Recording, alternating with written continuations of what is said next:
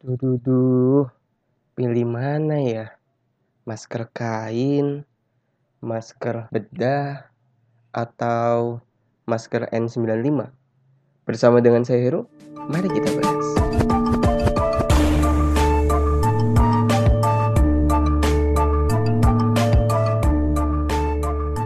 Halo, halo, halo, halo, kaum perubahan, gimana nih kabar kalian? Semoga kabar kalian saat di rumah saja tetap baik-baik saja ya. Aduh, gimana nih keseharian kalian? Apa masih rebahan atau sudah mulai beraktivitas? Semoga aja kalian sudah mulai beraktivitas ya. Kayak akhir-akhir ini nih banyak orang yang lebih memilih pakai sepeda untuk keliling ke mana-mana ya sebagai selain refreshing tetapi juga sebagai sarana olahraga jadi kan seru tuh jalan-jalan naik sepeda. Tapi sayangnya saking banyaknya permintaan eh sepedanya banyak yang kosong di toko-toko sepeda. Nah ngomong-ngomong tentang sepeda nih kan kalau kita sepedaan kan kita keluar tuh. Walaupun kita keluar keliling-keliling naik sepeda kan sehat.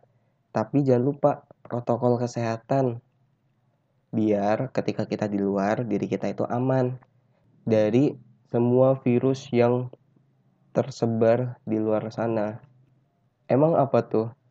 Salah satu cara kita untuk menjaga diri kita dari virus corona salah satunya ketika kita di luar kita harus menggunakan masker. Nah masker ini ada tiga jenis loh. Yang pertama ada masker kain, yang kedua ada masker bedah, yang ketiga ada masker N95. Kedengarannya ribet ya? Yuk, langsung kita bahas aja.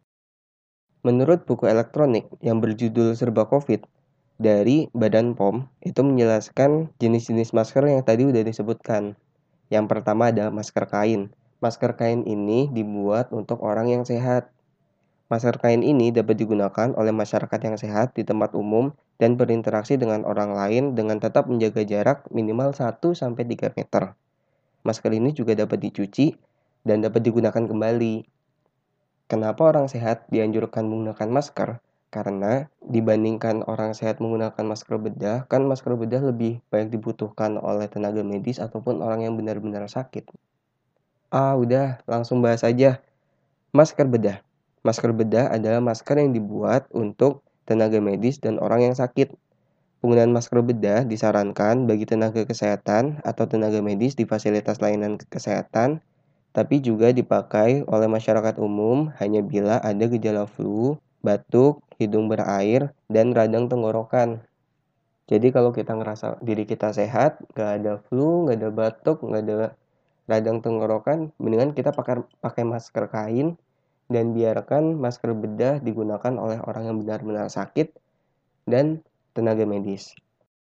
Yang ketiga, ada masker N95. Masker N95 ini adalah masker yang dibuat untuk tenaga medis dan orang-orang yang melakukan kontak langsung dengan pasien positif corona. Penggunaan masker N95 dapat dipakai berulang kali dengan tata cara yang tepat. Misalnya, setelah dipakai harus dijemur di bawah sinar matahari selama 3-4 hari sehingga virus dapat mati dan dapat digunakan kembali. Masker ini memiliki pori-pori yang sangat kecil hingga mampu menyaring 95 partikel besar maupun kecil di udara. Masker ini ketat jika digunakan, sehingga pengguna yang mempunyai penyakit tertentu dapat kesulitan untuk bernafas. Jangan gunakan masker ini jika sudah mulai berubah bentuk kotor maupun basah. Nah, masker N95 ini kan udah dibahas nih, digunakan oleh tenaga medis dan juga orang-orang yang melakukan kontak langsung dengan pasien positif. Kenapa? Karena masker ini dapat menyaring 95 partikel kecil dan besar di udara. Ayo, ingat nggak? Salah satu faktor penyebaran virus corona itu kan dari droplet. Droplet itu percikan air. Nah, masker N95 ini diyakini dapat menghambat masuknya virus tersebut yang melayang-layang di udara masuk ke saluran pernapasan kita. Jadi kehadang dulu tuh karena menggunakan N95. Terus juga kadang N95 ini digunakan oleh pekerja lapangan yang kerjanya itu berada di tempat-tempat yang dapat menghirup molekul-molekul yang dapat memberikan dampak yang kurang baik bagi tubuh. Kenapa?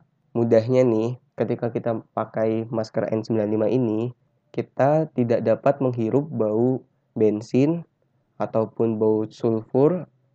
Jadi masker ini benar-benar dirasa aman dari penyebaran virus. Tapi ingat ya, masker N95 ini cuma untuk tenaga medis dan orang-orang yang melakukan kontak langsung dengan pasien positif. Ingat loh. Nah, kan kita udah bahas nih tentang masker. Terus juga ada masker-masker yang dapat digunakan kembali dengan cara pencucian yang tepat kan. Nah, aku kasih tipsnya cara penggunaan dan mencuci masker kain yang baik dan benar. Yang pertama, membersihkan tangan. Sebelum gunakan masker, cuci tangan dengan sabun atau hand sanitizer berbasis alkohol. Yang kedua, masker harus menutupi. Maksudnya di sini, Masker harus bisa menutupi hidung dan juga mulut tanpa ada celah antara wajah dan masker. Dan gunakan masker maksimal 4 jam. Setelah itu dicuci deh. Yang ketiga, jangan sentuh masker. Hindari menyentuh masker ketika digunakan. Jika tersentuh, kembali bersihkan tangan Anda dengan sabun dan hand sanitizer berbasis alkohol. Soalnya kan tadi kita menghirup udara, terus cipratan-cipratan air atau molekul-molekul yang berisi virus corona itu kan kita hirup namun terhadang oleh masker. Jadi lebih baik kita lebih berhati-hati untuk tidak menyentuh masker. Siapa tahu virus itu menempel pada masker kita di bagian luar gitu loh. Yang keempat, buka dari belakang. Kan tadi udah disebutkan, virus corona itu bisa saja menempel di masker yang ada di depan, bagian luar dari mulut kita, ya kan?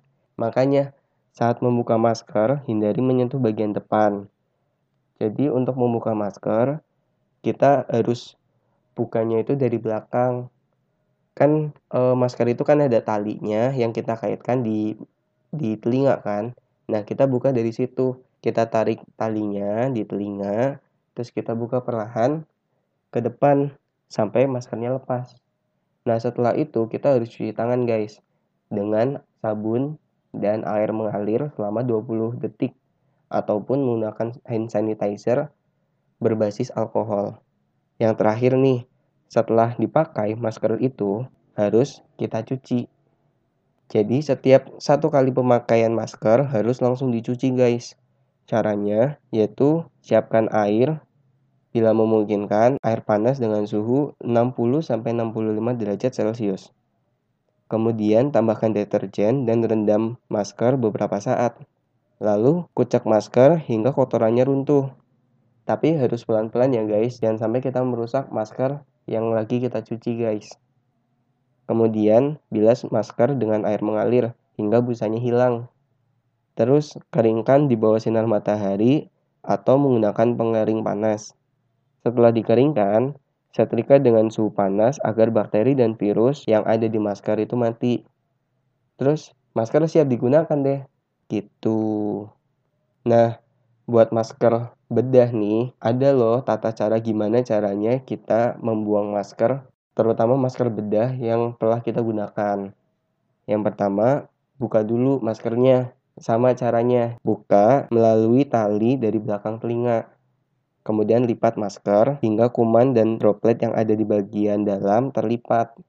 Lalu semprot disinfektan atau klorin atau cairan pemutih biar masker itu terbebas dari virus. Terus jangan lupa digunting maskernya biar tidak dimanfaatkan oleh oknum-oknum yang mencari keuntungan dari masker-masker bekas yang kelihatannya itu masih layak pakai. Jangan lupa masukkan ke dalam wadah atau plastik yang aman dan buang ke tempat sampah. Terus habis itu cuci tangan deh pakai sabun dan air mengalir selama 20 detik atau pakai hand sanitizer dengan bahan dasar alkohol.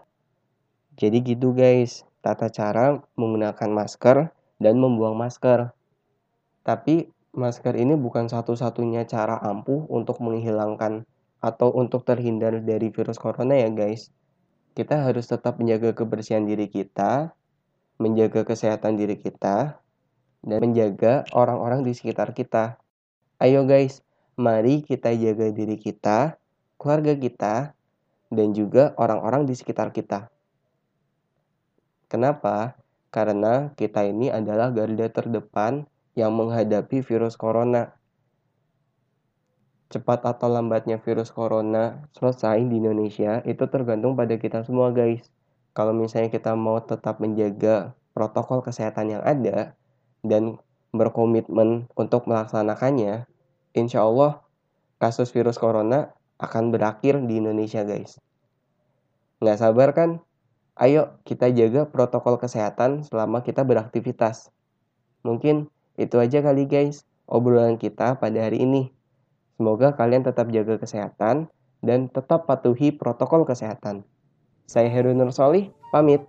Bye-bye.